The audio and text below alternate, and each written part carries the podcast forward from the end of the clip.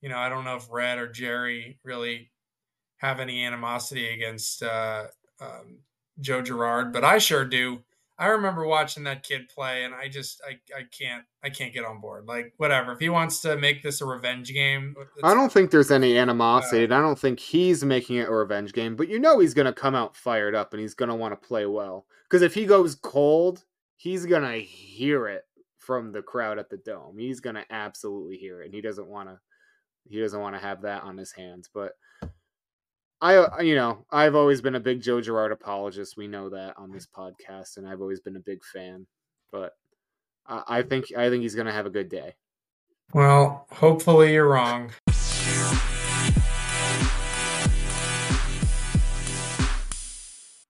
And welcome to Three Idiots and a Lawyer. Joe Shell here, along with Kevin O'Keefe. And Kevin, it's been an up and down couple of weeks for uh, the Syracuse basketball program. The big news of the last few days Benny Williams has been dismissed from the basketball program after being seen on national TV shoulder checking coach Adrian Autry. So that wasn't a great sight for Syracuse basketball. And that was coming on the heels of a absolute dismantling at the hands of Wake Forest 99 to 70. So let's dive right in. You know, Kevin, it was a part of a two game losing streak there where they dropped consecutive games to to Boston College, which really was a killer for the tournament hopes, and then to follow that up with the absolute beatdown against Wake Forest. I mean, we really needed those games, and to drop both of those, you know, you not yeah. being able to build any momentum off the off the win against NC State. I think it might have been the end of it if we lost to Louisville. I think that absolutely would have been the end of it. I mean, and we, I don't know, but I mean, going back to the Benny thing, what was that about? like I don't I don't think I followed it closely enough, but the, the closest comparison that I can think of is Deshaun Watson um, earlier in the year, if you remember when he was still starting for the Browns.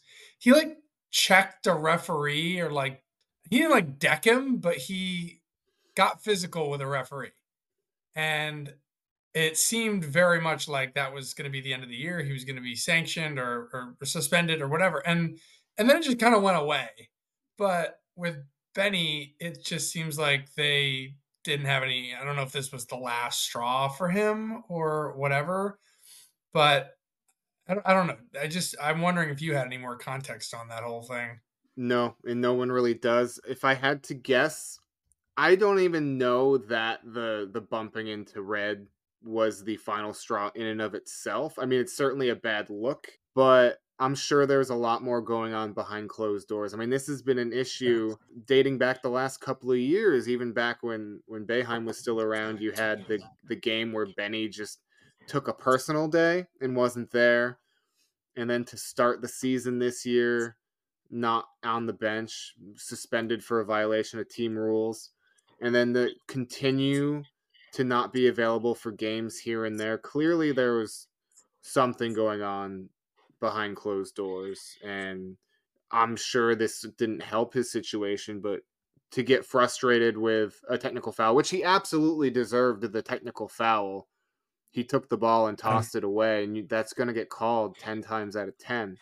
Then to get frustrated when you get pulled out of the game and, and kind of hip check or shoulder check the coach on live TV, I mean, it's a bad look and it's I'm sure in the context of everything else that's going on that that we're not aware of, I'm sure it was just the last straw. And and like I said, it may not have been the the bumping into the coach necessarily, but I, I'm sure it was more than that. But it's clearly not a good situation. It it wasn't a situation that was working for Benny, who has regressed significantly in his junior year compared to his yeah. sophomore year, and it wasn't working for the team. And you almost wonder if after they readjust, if it's in the long run an addition by subtraction. But they certainly miss him physically, and they need his size on this team, and that was evident in the game against Louisville that you referenced.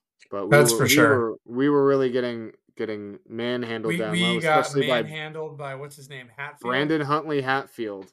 Yeah, man, that was embarrassing. Um, and Louisville's not even on the map, right? They're pretty much already they're not in the tournament, right? They're probably they're, even if they won out. I want to say their overall record this year is seven and fifteen. Yeah, so th- their season's over in terms of postseason aspirations, and yet they kind of played us as an equal, uh, if not outplayed us at points. Um, but I mean, we've been saying for, I mean, I've I've been saying the whole season, right? You need to stay north of 500 in conference. We're 500 in conference again, but at this point, it really does look like we're on the outside looking in to a possible tournament bid. As per usual, we're probably going to have to win a few games in the ACC tournament, which I'm I'm almost I'm almost unfortunately going to be going to because they're actually here at the Verizon Center or the the Capital One Arena rather um, in DC. Uh, so that'll be fun. Um, but that seemingly uh, it, it, seems like there aren't enough wins on the table remaining uh, for us to make an outright, you know, play at it in the regular season. Right. Uh, I guess the the only net positive that I can take away from the last three games, because I think it's probably been three. Yeah, I think it's been those three games you mentioned since we had our last episode. We didn't lose against Louisville. uh, we made a couple of foul uh, free throws down the down the line. Um, that we also missed a few three free throws, but uh, sort of to create that separation until about two minutes left. I think we were up by six. And that's when it kind of that was the first time that I actually thought we had a chance of of pulling it out. We sank a few free throws. They kept fi- uh, fouling Quadir, and you know, like God bless that guy. He's he he's a really valuable asset, but the guy just can't consistently make his free throws when we really need him to. Because you know, someone like that, is who you need to be. I mean, I think he's shooting like 67% on the year or something like that, which is like, you know, not terrible, but he's the guy who's going to be going to the line the most often in those situations. It's going to be him and Judah. Yeah, um, I, I don't think they're even in the same ballpark. And, and sure, Quadir left a, a few points on, on the rim on those foul shots, but Judah's the problem to me. I mean, he's one of the best guys in the country at getting to the line, and I think he was. But just, I'm just talking about the for the game. game. Yeah. yeah, Judah was roughly fifty percent from the line in that game, and his biggest asset, his greatest skill, is getting fouled consistently. He needs yeah. to be a well above average free throw shooter if that's going to be his game, and he has well, not He's he's taken a step back with his free throw shooting, and I I, I, I can live gonna... with Quadir Copeland missing some free throws. I'm infuriated when Judah Mintz misses that many free throws. So I was gonna lay off Judah for the free throws because he was sloppy in other ways as well, including that boneheaded toss with 26 seconds left when we were up at least a score and he tossed like the, the, the shot clock was off. So all we had to do was stand there and get fouled go to the line. But who knows what happens if you go to the line. But he tried to like run in there and then make this weird pass and he turned it over and then Louisville drained a three immediately after that, tied it. And the only reason that we came out on top was because we got like this weird scrum in transition and managed to get a, a, a goaltending call like with two seconds left. there's there's a lot going on here.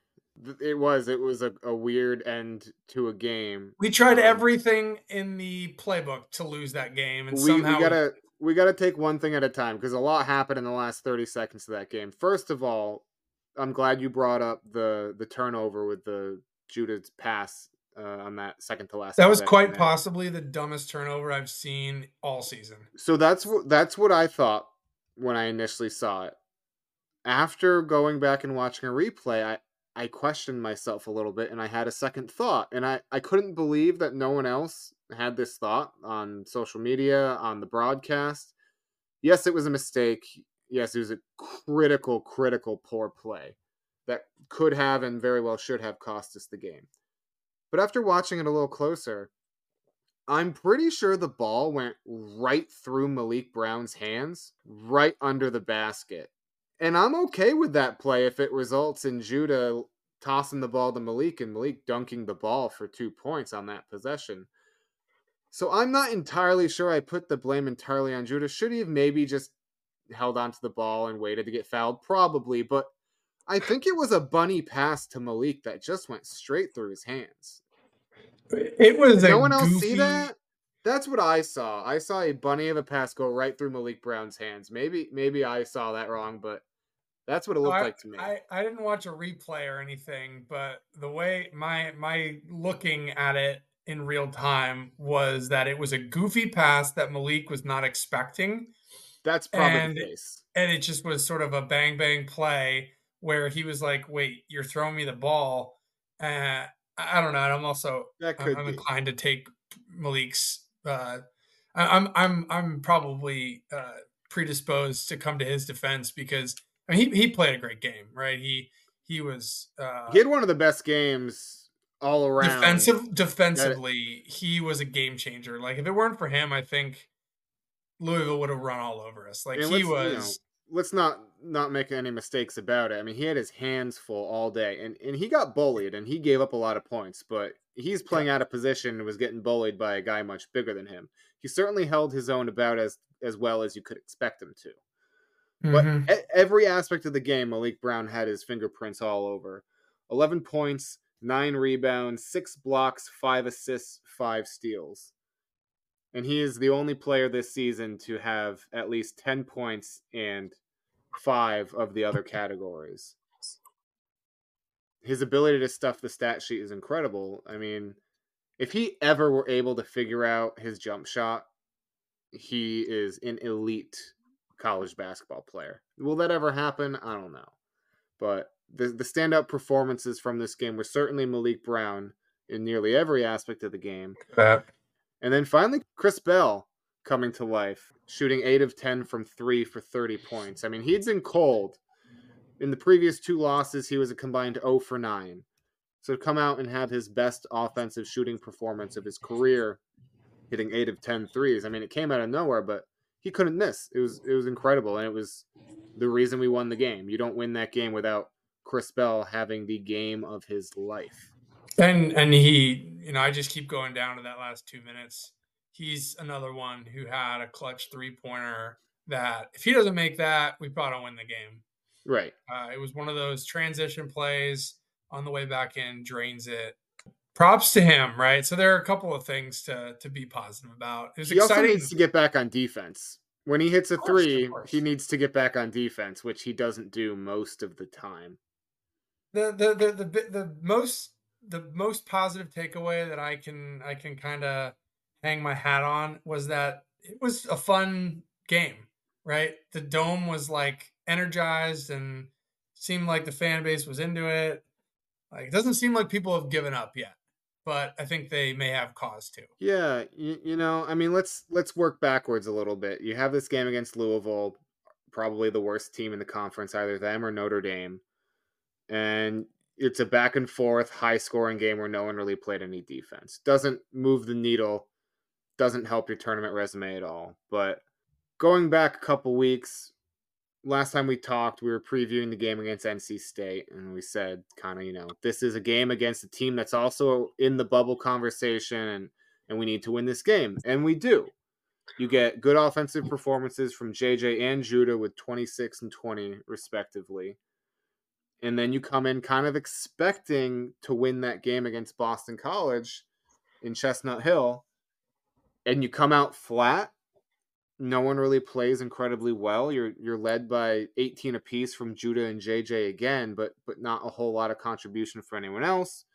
You have Chris Bell not able to hit a three. Justin Taylor doesn't contribute offensively, and you don't really have anyone else to turn to. And you drop that game. That Boston College game was winnable, and it was there. And, and they just in that second half they kind of dropped it and weren't able to to stick in it. So that right there, I kind of felt like uh, that that's one we needed. I mean, it's not the worst loss on the road. I think it's a quad two loss, but when you don't have a lot of quad one wins, you need need to collect wins in the other quad two and quad three categories. And adding any losses to those other categories, I think, hurts in a situation with a resume like ours.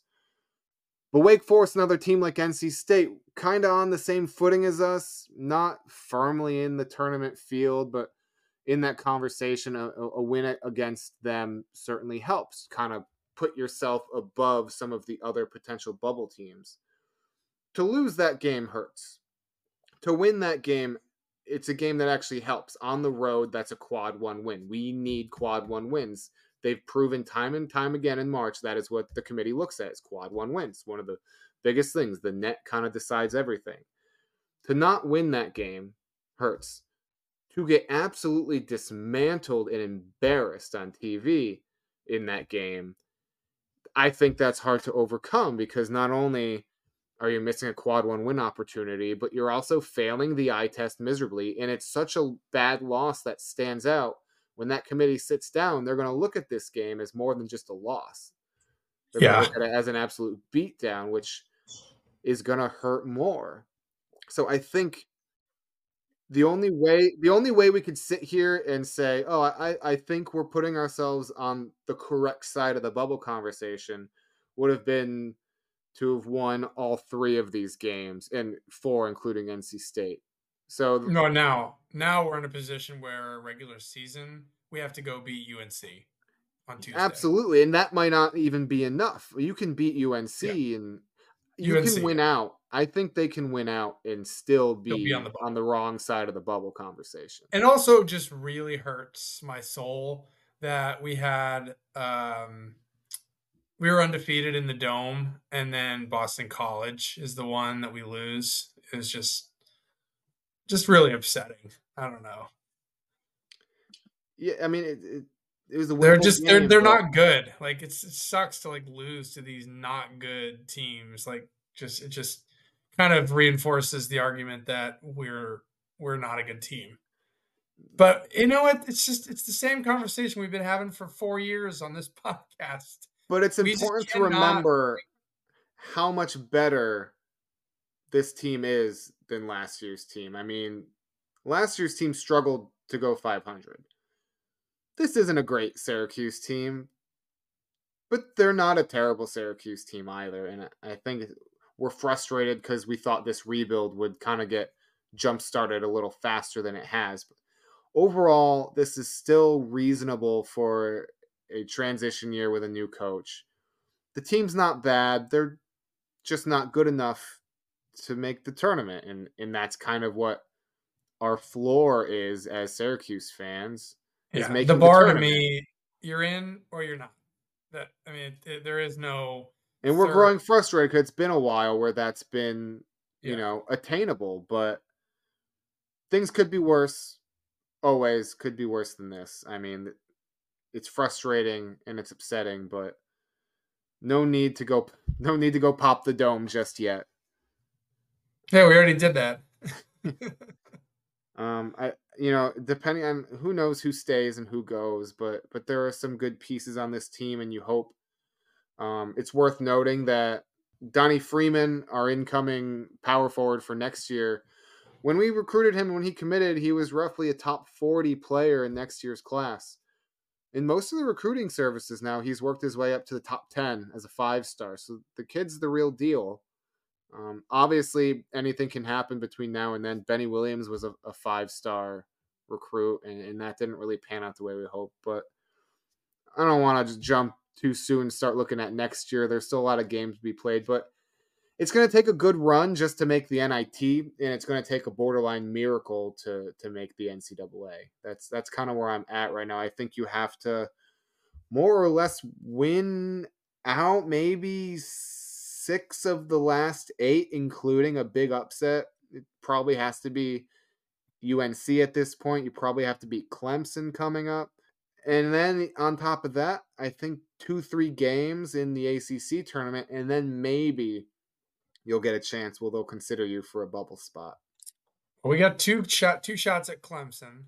UNC is the big one. And we got NC State, Notre Dame, Virginia Tech, and then we got Louisville again. Um, so none of the top tier, which is a good thing and a bad thing, right? It means all these games are winnable with the exception of probably UNC. But it means that we could drop you know a, a bad loss to uh, a Q three or or worse all of these schools that we have remaining on the schedule are in the bottom half of the conference, which you can see that as a good thing and a bad thing, right? You know, you could win out, the exception of UNC, but how much do those wins really matter? I mean, it's it's just sort of a you know the grass is always greener. If we were playing a bunch of juggernauts down the down the stretch, it'd be wonderful because it's oh we have all these Q1 opportunities, but are we even really in a position to compete with these Q1 schools? I, I think I think no, not this year. But you know, I just I just want some some crazy switch to go on and for us to make a run and and, and at least be on the bubble and somehow you know the, the, crazier things have happened we've we've made the tournament with 19 wins before you know maybe maybe some some weird stuff can happen down the stretch things always weird things always happen on conference championship, you know, tournaments on that weekend, there's always some weird lunacy that ends up, you know, jolting some some programs in that probably don't deserve to be in. What, what it's I sad like, that that's that's our ceiling at this point. yeah, It's being one of those fringe programs that just gets in on a technicality. What's what's weird about this team is that you know they win a decent number of games and, and they can play pretty well on any given night. But the inconsistency, I mean, we had a run where couldn't score for the life of us and had no flow on offense, but we were playing pretty well defensively. Now we're lost defensively, and the offense is actually playing pretty well. But this team outside of that Boston College game, they don't really lose close games. They don't handle adversity well. If things aren't going well and they're and they're facing a deficit, they're they're, you know, struggling, they collapse and fall apart. In any game that is an uphill battle, they crumple and end up getting blown the doors off. And and that is they they don't fight through games that are tough. You know, games that are back and forth, like this Louisville game, they can stay in it and win. But games where you're getting bullied or you hit a tough stretch, once it's once it starts to slip a little bit, it completely slips away and falls apart. And and I don't I don't want to say that it's it's an effort thing. I don't want to say that they're not putting in the full effort, but they certainly seem to lose focus when things get hard get hard and it's kind of hard to argue with the fact that we've seen this team quit on multiple occasions this year. I don't know if you feel that way, Kevin, but I feel like for the first time maybe ever I've seen a Syracuse team that's capable of actually kind of throwing in the towel once in a while when a game gets difficult. How do you feel about that? Yeah, I seem to remember us having similar sentiments, uh, especially the early part of last year. I think I think I remember us making a similar argument about the the the 2022 23 program or maybe maybe it was 2 years ago. But by and large, Boeheim teams would fight tooth and nail down to the end, even when they weren't going to win. Would keep a lot of those games close. I don't remember seeing a team that just I need to folds like a chair. bank, but but there were there were some moments la- I think it was last season where it seemed like we just gave up. You know, we just kind of threw in the towel. But uh, regardless, that's that's unacceptable on any level and it starts and ends with red, right? I mean, even if he is a first year coach, like you know, I, I think that's one of the reasons why Dino got canned. We we were just sloppy and not disciplined, and you know sometimes we just gave up on and you know uh, switching over to football for a half second. But you just can't have that, and it's as a fan, it's just sort of I don't know, it's just sort of disappointing, and and I, I that's just my roundabout way of saying like I, I I think I agree with you, but you know, like you said before, there are some things to be optimistic about. We've got more talent on this team than we know what to do with. It's just we're always missing that puzzle piece. You know, let's let's take that power forward who's uh you know this five star recruit and let's wrap him in bubble paper and get him on campus. You know, hopefully be able to take the next step next season and you know compete for you know, the the ultimate goal being to compete for the conference. So, Kevin, we've kind of gotten away from uh, giving out our stars and demerits over the last few weeks. Um, so, why don't we go ahead and we'll dive back in just regarding the whole last four game stretch for Syracuse basketball. Give a star, give a demerit. Um, why don't you go first? I need to think. All right, so I'm gonna give a demerit to Chris Bell for his two game stretch against Wake Forest and Boston College, where he went 0 for 9 from three. And he, you know, he's he's the shooter on the team. We we can't have him going cold like that. Obviously, shooters can be streaky, and that's okay, and they got to shoot their way through it. But 0 for 9 in two big big critical losses, I mean, that one really hurts.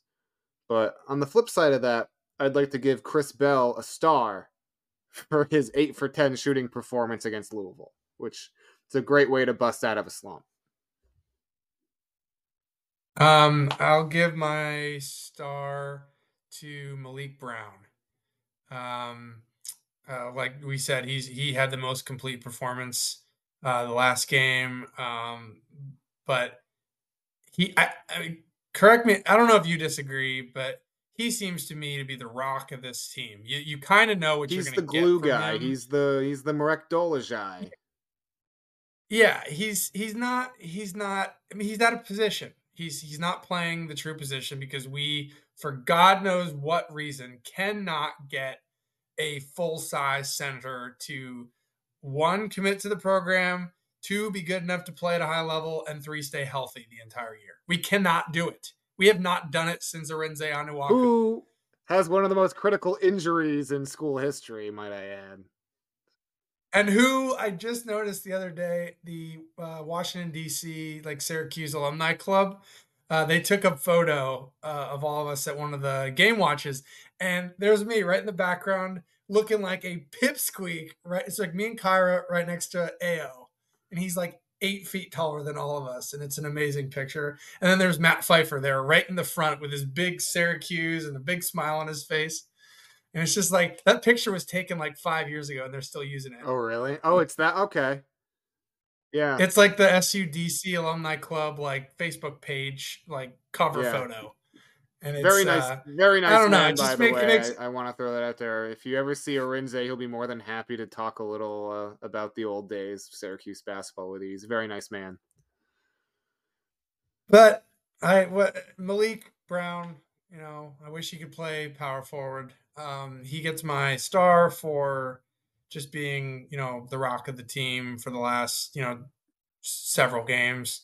Um, he's a playmaker. Um, you know, half a star goes to JJ Starling. Um, also impressed me defensively, just getting in passing lanes, disrupting. Like, you know, you could say the same for Copeland and a few other guys too. Just this team, I think the the biggest difference defensively is that we are much more aware. We get in passing lanes. We disrupt. Uh, you know the lanes all the time. You know we're we're blocking guys like it's the we're we're blocking in a good way um, as as opposed to you know what we've seen in the past with the two three. Like th- this defense is is much more. What defense are you referring to? Um, uh, the the the defense. Uh, are you I talking mean, about the predominantly man to man defense we've played this year, or are you talking about the two three zone that we saw against Louisville? Yeah, well, we've seen kind of all of the above. It was predominantly I, zone against talking, Louisville, I think, for the first time all year. I'm I'm talking about the overall like heads upness um, on defense that we just have not seen in previous years. Not not that it's making a ton of difference, but it makes me feel a little bit better uh, that we can at, at, least you know bank ten or twelve you know, transition points that are that are uh, they they seem to never be on the table in previous it's, years. It's going to be tough um, with without Benny. You know, we're lacking a lot of size, and I think that's a big reason we've kind of went back to the zone. Was sh- have a short bench. We only have about seven healthy guys that contribute, and now you are playing undersized lineups without Benny, so we may see more zone. But yeah, overall, I, I agree with you. A lot of those things have improved. I mean, we're we're kind of glossing over a recent horrendous stretch of defense. But overall, by and large, on the season, yeah. sure, a lot of these things have been vastly improved. Do, do you know why though? The we got away with the two three. I mean, sort of, kind of. Like, we gave up ninety two points because Louisville's a bad shooting team. They were not draining 3s They're against bad us. shooting They team. just were not. It was hitting. smart. I mean- when that happens, three is the best. I mean, honestly, we there. saw you saw how badly we were getting bullied down low. How much worse is it if we're playing man to man that whole game? I mean, they they probably Right. score 110 points if we play man to man the whole time.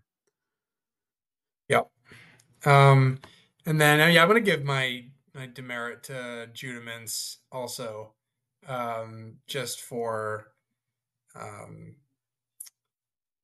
just bad turnovers and just overall sloppiness, which is just sort of his thing, right? But it's he- it's hard to give the guy demerit because he's just so like he's he's really uh, uh he is the most special player on this team, hands down. Like we always have one of him. Um, he's not on my shit list quite like you know the uh, Scoop Jardines of the world have gotten on my shit list. Um, uh, just because, what other choice do we really have than to put Judah Mintz out there? Like we have to. The guy is just the most talented, and I, I just I just hate seeing him make like these really dumb mistakes with less than thirty seconds on the clock. Like uh, honestly, to me, throwing the ball, turning the ball over with 26 seconds left when you're up by one score is the same thing to me as throwing the ball away on fourth down. Like it's just it's just not smart basketball. It's uh it's just a head scratcher. And I mean I know you get you get all you know hyped up down there and you're not you're not thinking straight, but I mean I think sometimes we just need to slow it down and not make the big mistake because that's going to cost It- us whenever we're playing teams that are It was pointed out on the broadcast a couple of times, um, and I, I tend to agree with it. Right now, Quadir Copeland is probably the best point guard on this roster. Judah Mintz isn't really a Yeah. fantastic point guard. He's a, a very dynamic combo guard who we're asking to be our point guard, but Quadir Copeland is the best passer and distributor on this team. He sees things that, that Judah doesn't see, and the offense has an added added flow of movement to it when Quadir is running the offense. Maybe we'd be better served, you know, with this undersized lineup running Quadir, Judah, and JJ out there together and, and kind of running the offense through Quadir instead of Judah. I, I think that is worth exploring. I mean, it's, it's a little late in the year for that, but um, it's it's at least worth giving a look. You know, try it out for you know a handful of minutes in the first half and see how it goes. Give it a little bit of time to mature, run it in practice, see what happens. I mean, we don't have a whole lot to lose Right. at this point, so we're we're practically looking at you know playing for next Right. year. One last honorable mention I want to throw out there, worth noting over the last four games, JJ Starling is 12 of 32 from three, which averages out to roughly 38%. So if Chris Bell can stay hot and JJ can continue to be a fairly reasonable three point shooter, that really helps the spacing of the offense, and maybe we'll continue to see things taking a positive turn on that end of the court. As far as the defense, who knows? We will have to kind of wait and see on that one. But if it's anything like we saw against Louisville, wins are going to be hard to come by um, on this home stretch. So, Kevin, I, I have to ask you know, we got Clemson coming up and then North Carolina to follow. So, w- what do you see for those games? You see two wins, two losses, a split? Where are we going? You know, my I don't know. Uh, I think we beat Clemson. Um, I think we've got enough juice and enough uh, sort of. I wouldn't even call it momentum. I would call it more backs against the wall mentality, right? Like you, you can't lose to a Clemson or else your season's over. So, I mean, I think we pull it out against Clemson. Um, I, I can't see us beating UNC. I think that's kind of a done deal. Um, and then it's just a question of, you know, the next few weeks, can we scrape together enough to get to 20 ish wins and then make some sort of a run in the ACC tournament? So I'm going to say we split, we beat Clemson, we lose to UNC. I- I unfortunately think we're going to drop both of these games. I just think defense is going to be a problem without Benny and with, with the lineups we're trying to run out there without a true center. There's not a lot of depth. There's not a lot of size. Which Yeah. coming to this year, those were two of the things we were pointing to. Why we were hopeful is we have depth, we have size, we have a deep rotation. I think against Clemson, I hate to say, I think PJ Hall's going to bully us. I think he's going to kind of have his way, and, and Maliq's going to do his best, but it's not going to be enough. We're not going to have someone who can match up with him defensively. And I think we're going to try to play a lot of zone. And I think Joe Girard's going to make us pay for playing a lot of zone. Uh, Oh, he- Joe Girard, I he's the same player, you know, but I think this is going to be a game where he's going to go off. He's he's going to be in full on hot dog mode. And he's going to take a bunch of uh, threes from the logo, and I think it's going to work out for him. I, I think he's going to come in fired up. He's going to want to remind Syracuse fans of the underappreciated appreciated player that he was for us, and I think he's going to have a big day. And I don't think we're going to have enough firepower to keep up. Um, you know, we did against Louisville, but it's tough to do that again to keep up that level of scoring and that level of shooting. So we might see some good offensive performances from our guys, but I just don't think we can stop anyone right now. So that goes without saying. I, I think the North Carolina game might be almost as bad as the first time around. I just don't think we can match up with that size and athleticism right now. So I, I'm seeing another 30 to 40 point loss against North Carolina, as much as I hate to say it. Well, uh, I don't think any of these guys, because we're a team of sophomores, and most of these guys, I don't think, spent really enough time with Girard to have any animosity. Uh, Boeheim's gone.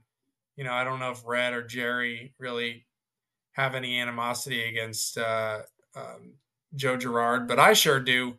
I remember watching that kid play, and I just I, I can't I can't get on board. Like whatever, if he wants to make this a revenge game, uh, I don't think there's any animosity, and I don't think he's making it a revenge game. But you know he's going to come out fired up, and he's going to want to play well. Because if he goes cold, he's going to hear it from the crowd at the dome. He's going to absolutely hear it, and he doesn't want to.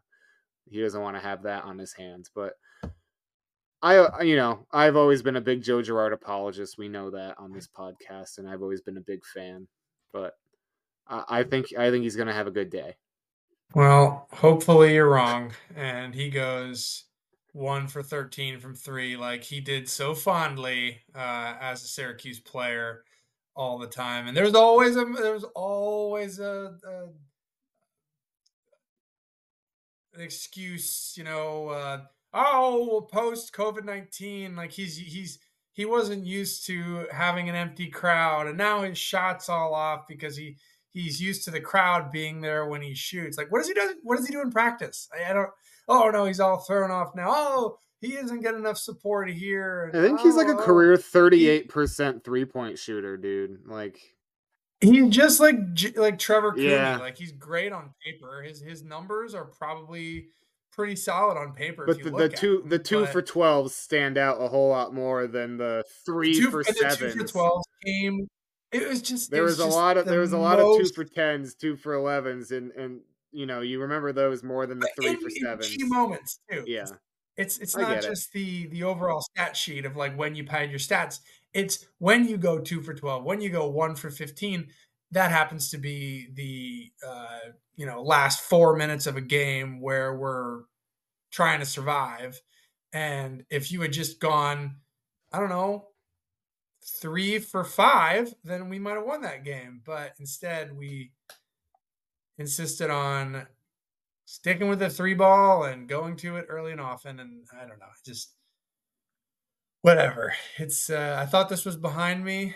Um, I guess these uh, these the, the the way the transfer portal is now is is going to make it so that these types of situations are are going to be more common um, with uh, former players, you know, ending up right in our right back in our dome against us. So, uh, well, hopefully there's there's another motivation for me for us to to beat Clemson, um, and that's going to be essential. Or I, I think if we if we drop more than one or two of these non USC uh, UNC games, I, I think that's kind of you can sort of close the book on on 2023 2024 well, I think we'd be remiss if we didn't at least mention the Syracuse basketball team that will be playing in the NCAA tournament this March, and that is the women's team, currently ranked number 23. They've had a good year. They swept the season series with Notre Dame, who's always a, a women's basketball powerhouse. Um, after beating Notre Dame, they dropped a couple ranked games to number 19 Virginia Tech and number 16 Louisville.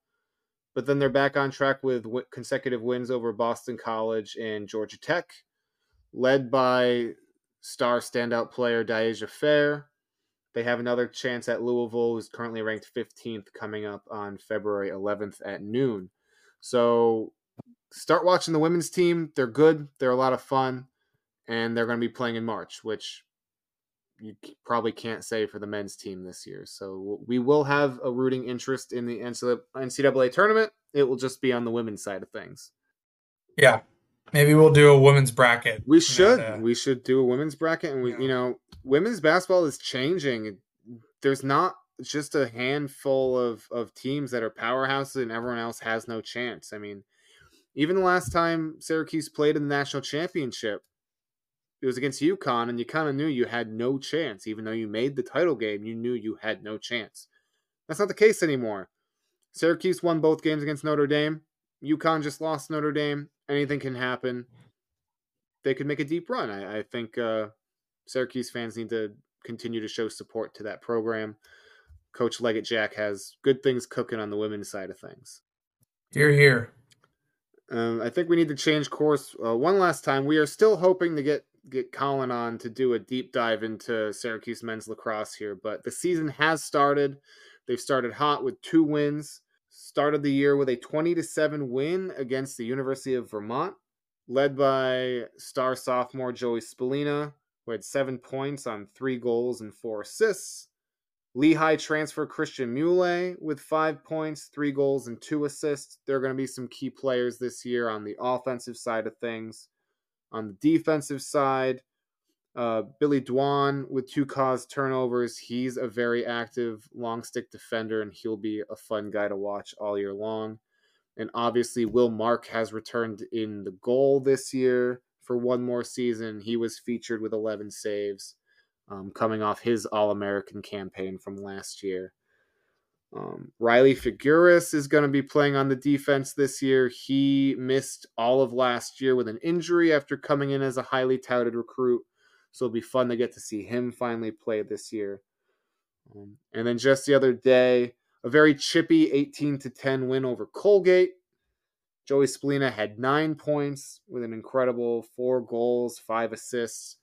Owen Hiltz had his first standout performance of the year with six points on three goals and three assists.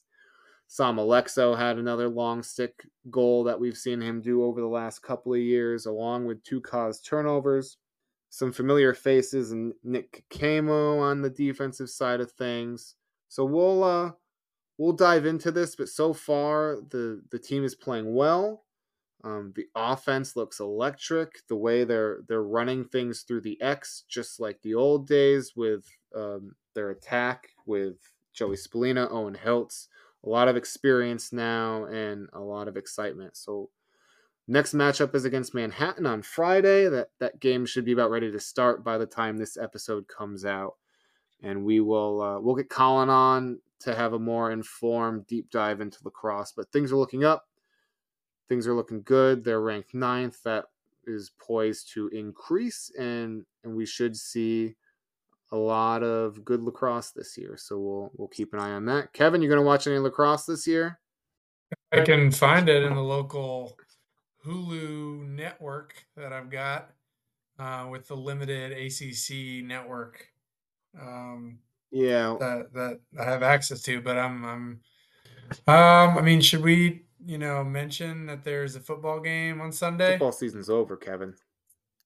You know, a small football game where the NFC is gonna compete against the AFC. I know I'm gonna eat a lot of food and watch some sort of bowl. I think it's like called the Tiny you, Bowl. You, What's it called? You again? can't say what the game is called. It's the big game. Yeah, the the big game. Yeah, for for for advertising. For the love reasons. of God, please give me San Francisco. I cannot watch Patrick Mahomes win another Super Bowl. I'm not a Patrick Mahomes hater. I don't dislike him. I like Travis Kelce. I just can't see that team win another, another Super Bowl. I like San Francisco, even though they're a divisional rival of my favorite team. I like Brock Purdy. I think it's a good story. I like seeing a guy like him succeed. I like the offensive firepower that San Francisco has, like their their hard nosed defense. Please, for the love of God, give me San Francisco in this game. Scott Shafer. Scott Shafer. Hashtag hard nosed. Um, yeah, I'll, I'll um, yeah, I'm, I'm gonna. I I have absolutely no reason to do this, but I'm gonna pick the Chiefs, uh, just because that's it's what it feels like.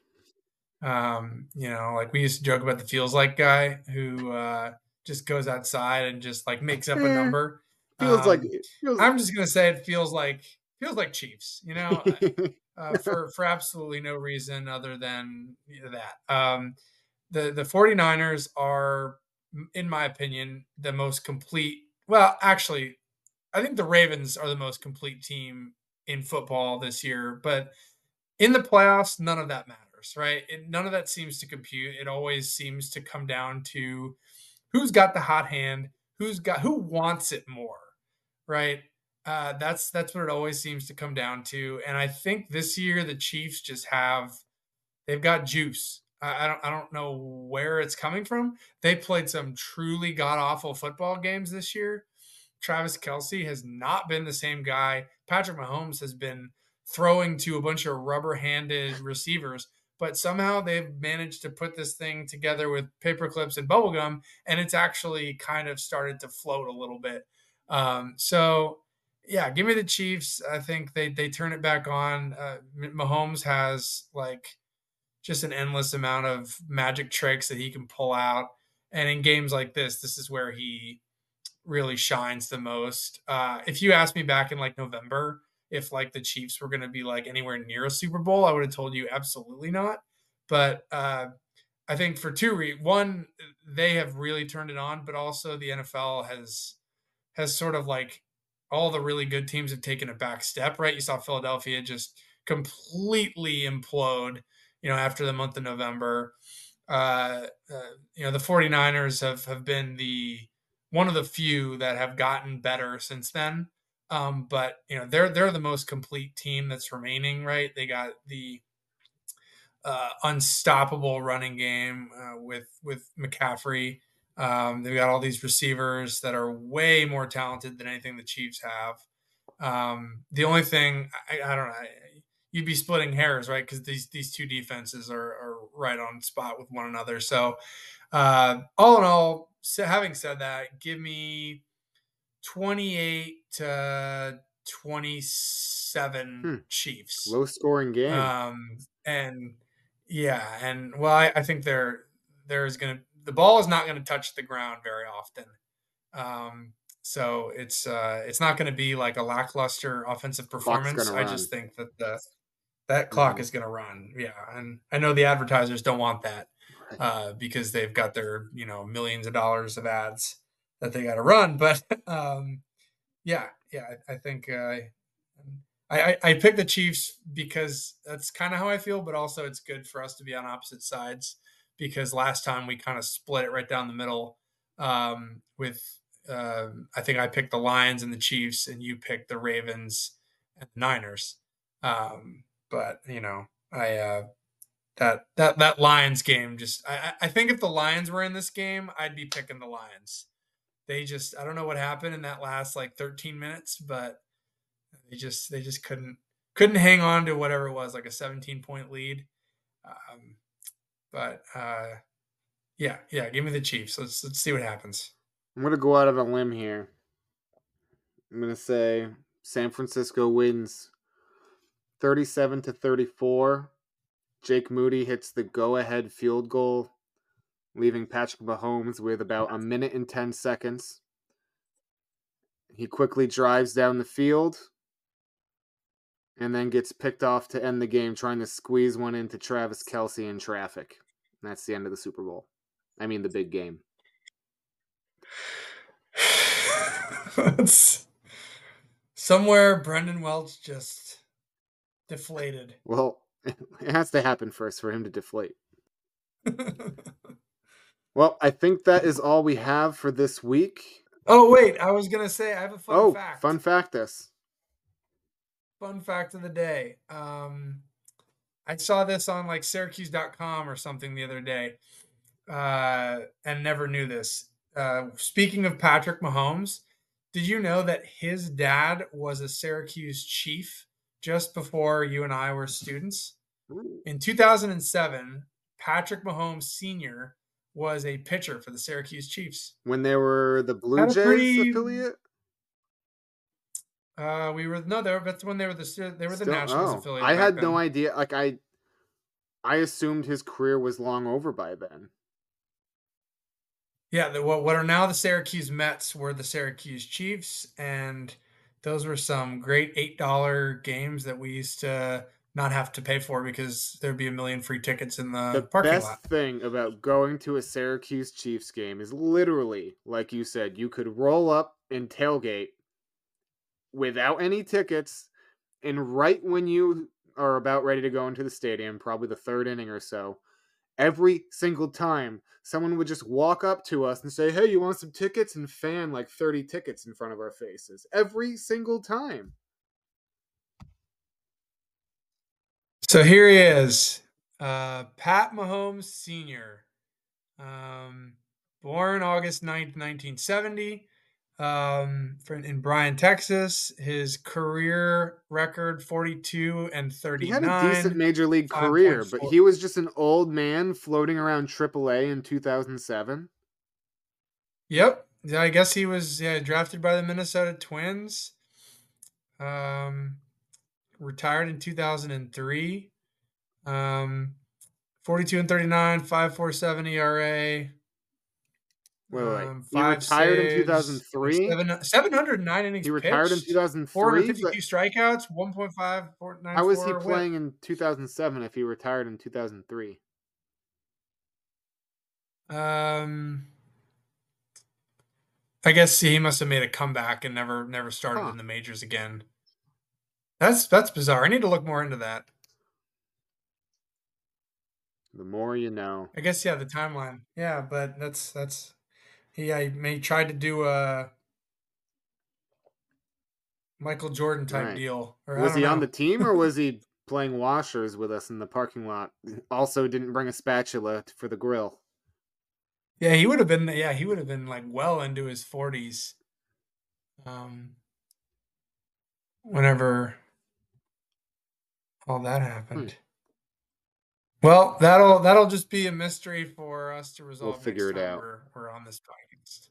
We will figure it out. And I believe that is all that we have for this week. For Kevin O'Keefe, I'm Joe Shell. If you have the 1990 NCAA Lacrosse Championship trophy, please let us know. Let Matt know. He's been he's been texting us every week asking if anyone's got the trophy yet. And he's heartbroken every time we tell him still no, still no. So please let us know. Uh, tweet at Matt. Follow us on X, formerly known as Twitter, 3IL Pod send an email to the mailbag, ask a Kevin uh, question to Kevin or I. It's pretty much just you and I, Kevin, holding down the fort here for now. So send us a question, give us something to talk about. Um, yeah, so that's all we have for you guys. We hope to be back next week.